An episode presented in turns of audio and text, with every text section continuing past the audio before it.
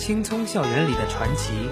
青春激扬时的魅力，生活中丰富难忘的经历，生命间异彩纷呈的交集。欢迎来到校园风景线。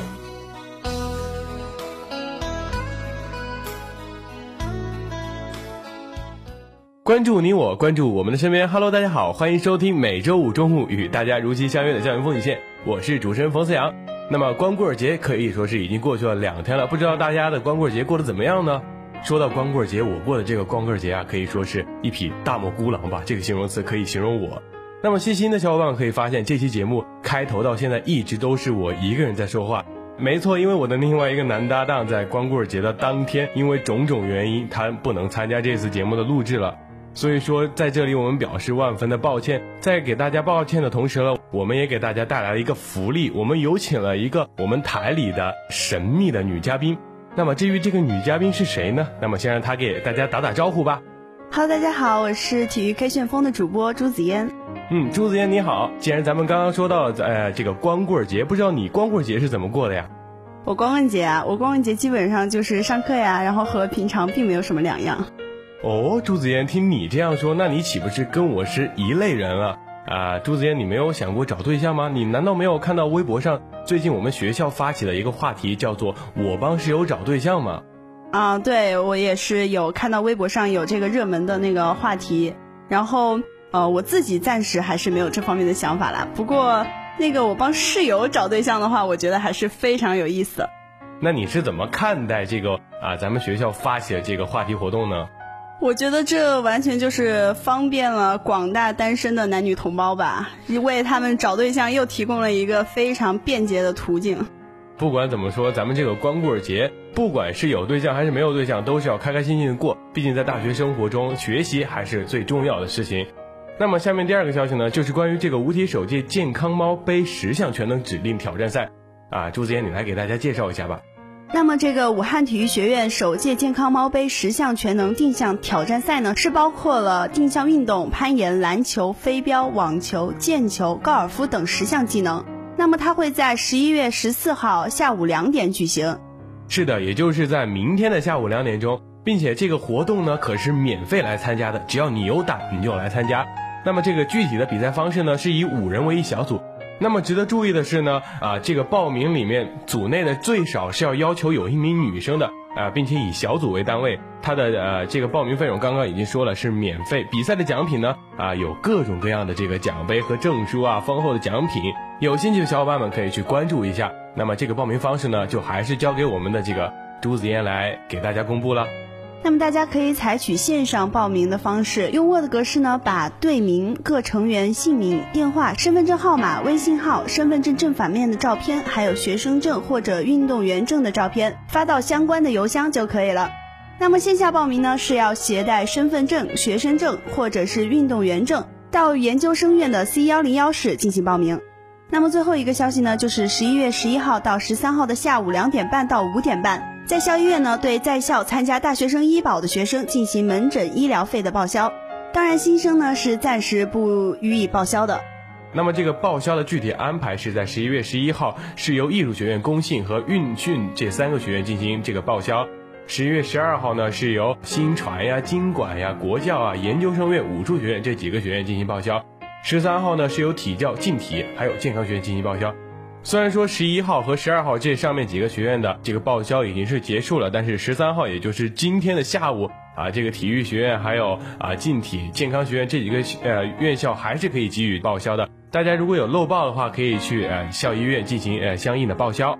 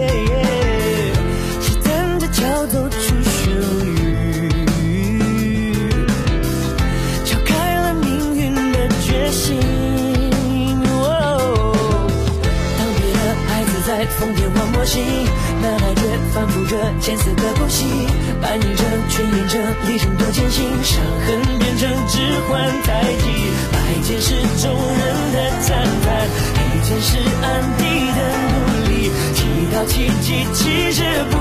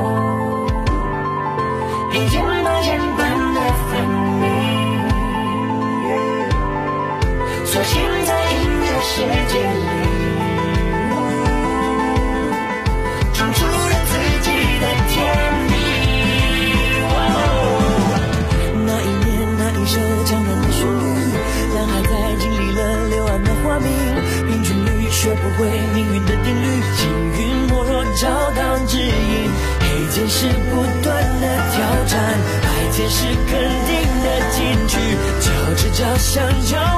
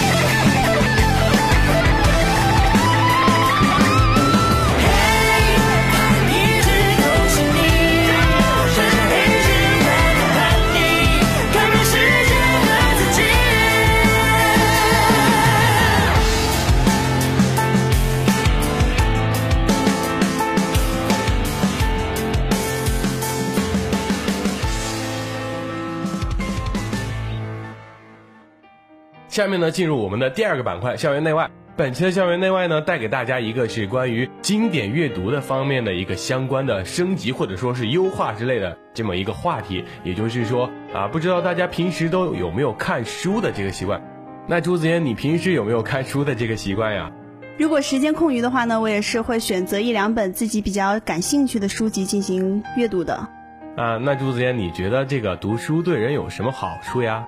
读书当然有很大的好处呀，比如说可以增长见识呀，丰富我们的知识储备啊，这些当然是不用说了。当然最主要的呢，还是能够提升自己的修养，我觉得这个是对女孩子也来说也是非常重要的。那好，既然朱子嫣你是这样认为的，那么下面呢这个故事呢，就是关于一个上海交通大学，他们有各种各样的读书方式，来一起去见识一下吧。在上海交通大学图书馆里，手捧书籍、专注阅读的学子随处可见。图书馆外，借助线上阅读、真人藏书、立体阅读等新颖形式，传统的阅读融入了时代的元素，在校园空间跳跃了起来，使经典阅读变成了一种阅读。当前，你总共借阅了六百八十四本书，其中人文艺术类占百分之七十五，你属于艺术型人才。上海交通大学借阅达人、媒体与设计学院大四学生吴越在朋友圈里晒出这条消息。这是该校图书馆电子系统根据每个同学的借阅记录给同学们制作的纪念册上的话。图书馆的电子系统不仅记录下了一个人的阅读轨迹，更展现了该校校园书香生态系统的多维阅读空间，潜移默化地影响着师生阅读习惯。除了常规的图书馆，学校里的这个西潮书店也是学生阅读的好去处。一个健康生态系统还需要一个有温度的空间，大学生的实体书店就是这样的存在。西潮书店的创始人赵一佳像这样的说道：“目前呢，除了传统阅读，学校还重点扶持研发互动阅读 APP 软件。西南风、易友、西潮等校园新媒体平台已经推出了轻阅读、南洋荐书、陪你读书等品牌栏目，经典阅读触手可及。”中国红楼梦学会副会长孙迅，中国国际战略学会原会长熊光凯，上海交大党委书记蒋思宪，这不仅是一个个人名，更是展现上海交大图书馆的真人藏书。实际上，真人藏书是一场场讲座，但是交大密西根学院大二学生蒋荣已经被这种以人为书的形式深深的吸引。利用这个机会，他可以聆听主讲嘉宾对经典的理解，更可以与嘉宾互动交流经典阅读的感悟。上海交大图书馆馆长陈静认为，以人为书，分享智慧这种方式可谓是交大书香生态系统中打破传统的一笔。我们通过邀请校内外各有见色的特色人物为近期的畅销书，让学子以书本面对面的交流，这样更能激发起他们阅读的兴趣。目前真人藏书活动已经开展了四十九期，馆藏七十四本。身着藕褐色裙衫，头顶圆发髻，手持小竹篮，来自交大媒体与设计学院的张希露正在表演《红楼梦》中经典片段《黛玉葬花》。来自机械与动力工程学院的钱圭则为他古琴伴奏，凄婉哀怨的诗词配以空灵清冷的古曲，将黛玉孤苦迷茫的内心世界演绎得淋漓尽致，观众仿佛置身于红楼经典之中。我通过模仿黛玉的衣着形象和神态动作。对这部作品的内涵有了更深刻的感悟。走下舞台的张希露兴奋地说：“那么这个阅读呀，不仅仅是书与人之间的单向传导，更是身临其境的多层次滋养。上海交通大学打破经典传授的呆板和城市化，让学生通过参与和体验融入经典，使校园书香生态系统立体起来。在纪念曹雪芹诞辰三百周年系列校园活动中。”不仅有传统的《红楼梦》主题书展、影视剧作品展播，更囊括了红迷竞猜、古琴欣赏、书法体验、茶艺展示等互动环节，将红楼文化可看、可听、可闻、可触、可品的形式全方位融入了校园的生活中。人文学院副院长丁小平表示：“我们所倡导的书香生态系统，是通过营造多彩的阅读环境，将阅读与传统文化相融合，使经典阅读不是负担，而是愉快的精神之旅。”二零一五年四月二十三号是第二十个世界读书日。从一九九五年开始，联合国教科文组织宣布每年的四月二十三号为世界读书日，以鼓励人们阅读以及纪念那些为促进人类社会和文化进步做出巨大贡献的人。记者调查发现，虽然高校大学生了解读书日仅是少数，但是读书却是每位同学的大学必修课。此外，随着智能手机、平板电脑的普及，越来越多的大学生看电子书代替阅读纸质书籍。其实说到这个读书日啊，它的处境是十分尴尬的。就在四月二十三号，记者在山东科技大学做了相关的调查，发现不少同学表示不知道有这个节日。土建学院的小赵表示：“我平时不太关注这些节日，但是我平时会读一些书，丰富自己的知识层次。”记者了解到呢，虽然大学生对世界读书日的关注程度不高，但是大家读书的热情却是只增不减。山东科技大学万叶诗社定期举行的读书交流会，吸引了众多的学生参与。讨论的书籍从小说到诗歌，从传记到散文，丰富多样。此外，山东科技大学还举办相应的这个诗歌朗诵会、宿舍文化节等活动，来营造他们这个读书氛围。我平时喜欢看一些故事性比较强的中外名著，特别是小说，故事发展脉络总能抓住我的眼球。记者在调查中发现，当代大学生对于书籍的选择具有明显的性别倾向。一般女生喜欢读言情小说，而对于文法学院、外国语学院等文科类学院的女生来说，古今中外典籍是她们平时学习的重点，也是她们的兴趣所在。此外，时尚杂志和情感类的杂志也占到了女生日常阅读书籍的一大部分。相对于女生的细腻和追求时尚，男生就显得低调很多。在书籍的选择上，大部分男生也喜欢读小说，但是相比较而言，他们则更加喜欢玄幻类、历史类的小说，同时也会对时政新闻、时事评论感兴趣。对于评论性较强的报纸、周刊更加的感兴趣。哎，那么冯思阳，你平时是比较喜欢看什么类型的书籍呢？我平时啊，我平时就比较喜欢看一些文史类的，还有一些古今中外这些小说类的小说。因为读史是可以明智的嘛，我觉得读一些啊比较有历史气息的这些东西，看一些历史类的东西，都会啊提升自己的能力，还有一些相关的知识。那么基于读这个呃国外的这些著名的小说呢，我觉得可以提升自己的文化修养。哦，原来是这样啊！那么现在呢，其实电子书是比纸质书籍更受大学生的欢迎。那么你平时看书呢，是倾向于电子书呢，还是纸质书呢？其实说到这个问题上，我还是更倾向于看纸质书的。就像我们这个板块刚开始聊的，一个健康的生态系统是还需要一个有温度的空间，给大家提供一个这个有温度的读书的地方。这样呢，大家通过读这个纸质的书本，才能感悟更多的东西。毕竟现在手机这个问题越来越成为了我们。呃，社会上颇有争议的一个话题，有人觉得手机太过于发达了，反而导致不好。所以说我平时还是很少时间在手机上看这些电子书，并且手机上看这些电子书，它的字体又小，所以说对自己的视力还是非常有影响的。电子产品的普及为无纸化的时代提供了可能。今天电子书成为大学生必不可少的读书手段，很多大学生呢在上课、吃饭，甚至走路的时候都会低头看手机或平板电脑。山东科技大学文法学院二零一一级的尤千红说。他更加喜欢使用电子设备去看一些书籍。他说：“我前几天在图书馆借到几本纸质的书籍，总会习惯性的去按按这个书籍的右边，想翻到下一页。我觉得这个电子书已经成为了我的一种生活方式了。”然而，不少老师呢都对电子书保持一种观望的态度。少部分老师表示担忧，用手机下载电子书，更多的学生选择网络小说。但是，网络小说过去了就过去了，并不会留下启发性的东西。外国语学院邢老师告诉记者，他还是建议大学生应该多看看经典的传统的著作，保留阅读纸质书籍的习惯，特别是做好读书笔记，体味老祖宗流传下来的传统民族文化。人们对数字化阅读的这个快餐化的趋势忧心忡忡。不过，记者随机采访了北京、浙江、湖南、山东等五十位九零后大学生，发现这一被称为电子产品武装到牙齿的群体，在阅读上依旧对纸质书情有独钟。二十四岁的韩语同声传译专业学生张秘密从来不用电脑和 iPad 看书，理由是除了太伤眼睛外，读纸质书和电子书相比，就像给人写信和发 email 的区别一样。我喜欢这个纸张捧在手里的朴质的感觉。现在电子阅读非常的普遍，但我觉得还是不能跟传统阅读相比。二十岁的山东师范大学学生叶帆说，现在的很多电子书都做得很接近真实的书本，包括形状、光亮、翻页、视觉效果等都很逼真。但我还是对纸质书有一种情结，喜欢手里捧着一本纸质书，喜欢看书时从字里行间读作者思想的感觉。在五十位受访者中，只有四位大学生明确选择了更爱电子阅读，理由包括轻巧便携、下载方便等等。大三学生崔鹏最近刚用手机读完了《明朝那些事儿》全套，他的理由是可以利用等车等碎片时间阅读，充分的利用了时间。在很多大学生们列出了最爱的一本书中，记者看到了《红楼梦》《平凡的世界》《活着》《美学散步》《人与永恒》《刀锋》《绿山墙的安妮》《灿烂千阳》等。其他人的选择都与专业学习没有直接的关系。计算机专业大三学生周周特别喜欢余华、路遥等作家的书，现在正读路遥的《平凡世界》。他说：“我被书中小人物在平凡生活中表现出来顽强精神所感动，阅读呢，能让他深刻感受生活的真谛。”金融专业的瑶瑶最喜欢辽小生一个红卫兵的自白等纪实类书籍，因为贴近现实，能深刻的了解到社会。他是这样说的：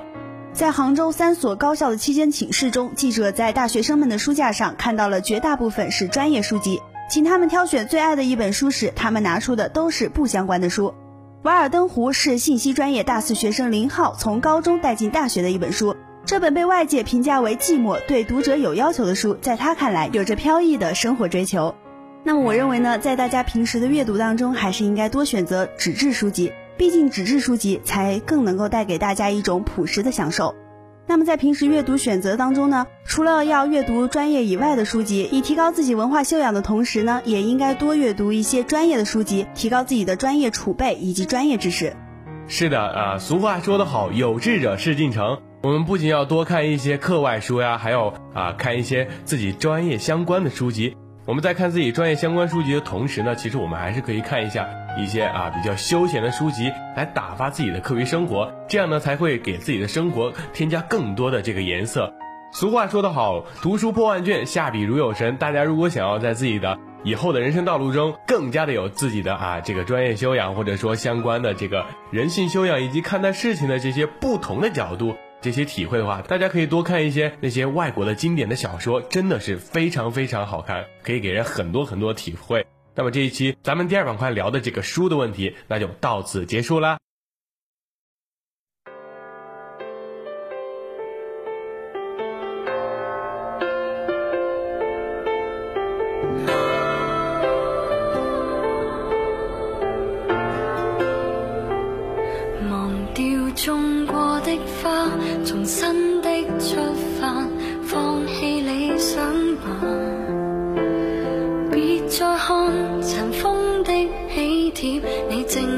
要搬家。捉得起人应该接受，都有日倒下。其实没有一种安稳快乐，永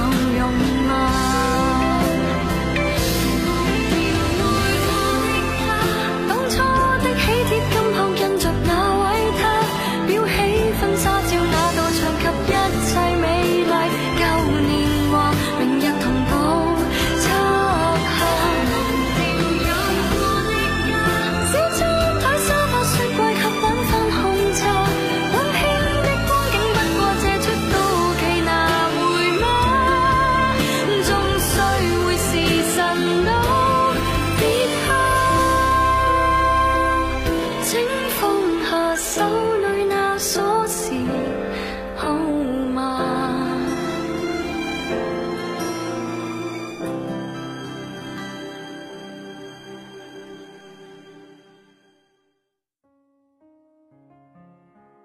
好听的音乐过后，欢迎回来，这里依旧是每周五中午与大家如期相约的校园风景线。那么进入咱们的最后一个板块——校园杂烩，也就是在前两天啊、就是咱们的光棍节，有的大学生呢就参加了一个荧光夜跑的一个活动。这个十一月十一号呢，被年轻人称为了这个光棍节。就在当天，来自沈阳的一千一百一十一名这个大学生在沈阳奥林匹克体育中心举行的这个相关的这个夜跑活动。可能平时比较关注新闻的小伙伴们可以发现，最近是越来越多这个年轻人喜欢夜跑了。那么朱子嫣，你是知道为什么这么多人喜欢这个夜跑吗？呃，那么当然是因为大部分人白天是忙于学业和工作的，他们没有自己的休闲时间。虽然说夜跑并不一定比晨跑是锻炼效果更好啊，但是白天叫你去运动，你总是能够找到没空的理由。那么晚上如果抽出一两个小时，对于大部分人来说都是非常简单的。哦，原来是这样啊！但是很多夜跑的时候，有很多女孩子在夜跑的时候，可能是夜深人静啊，街上又没有人，她们出去夜跑的时候，会具有很多很多的安全隐患。所以，新兴小伙伴们可以发现，在网上最近是很多很多的这个夜跑的安全隐患啊，谁谁谁出了什么什么事儿啊。所以，大家出去夜跑的时候，一定要提前的告知自己的家人或者朋友自己夜跑的路线，因为独自夜跑具有一定不安全的因素的。是的，那么如果你独自进行夜跑的话呢，应该尽量选择一些比较熟悉的路线。当你独自夜跑的时候呢，就不要想着展现自己的冒险精神而选择一条不熟悉的道路了，因为一是容易迷路，二是别人也并不容易找到你。那么这样的话呢，如果发生了什么不好的情况，对于女孩子来说也是非常的危险。啊，是的，不仅仅是这样，如果大家对夜跑情有独钟的话，啊，大家也可以结伴而行，一起去夜跑，一起去，一起回。这样的话，自己在夜跑的时候还会给自己增加一定的乐趣。啊，并且呢，自己夜跑的时候时间也不要太晚，并且第二天还要工作呀，或者说学习休息，所以说最好是结伴跑步，而且也不要是弄到太晚太晚了。其实很多东西都是具有两面因素的，自己在夜跑锻炼自己身体的同时，也是有很多不安全的因素在围绕着自己。俗话说得好，出门在外安全第一，所以大家出门在外的时候一定要注意自己的安全问题。这里有几个好的点子，可以让你在夜间夜跑的时候增加你自己的安全因素。一个呢，就是穿反光的衣服和配件，这样的话，开过路过的汽车在灯光打到你身上的时候，会有反射的效果，这样司机就很容易发现正在夜跑的你了。还有一个呢，就是对于女生来说，一定要准备一个防狼利器，但是也千万不要准备小刀等等东西，一定要准备像那种啊辣椒喷雾剂这样的好东西。那么由于时间关系呢，本期的校园风景线到这里就要和大家说再见了。播音间里，冯思阳、朱子嫣代表我们的导播陈静，感谢大家一直以来的收听与陪伴，让我们下期再见。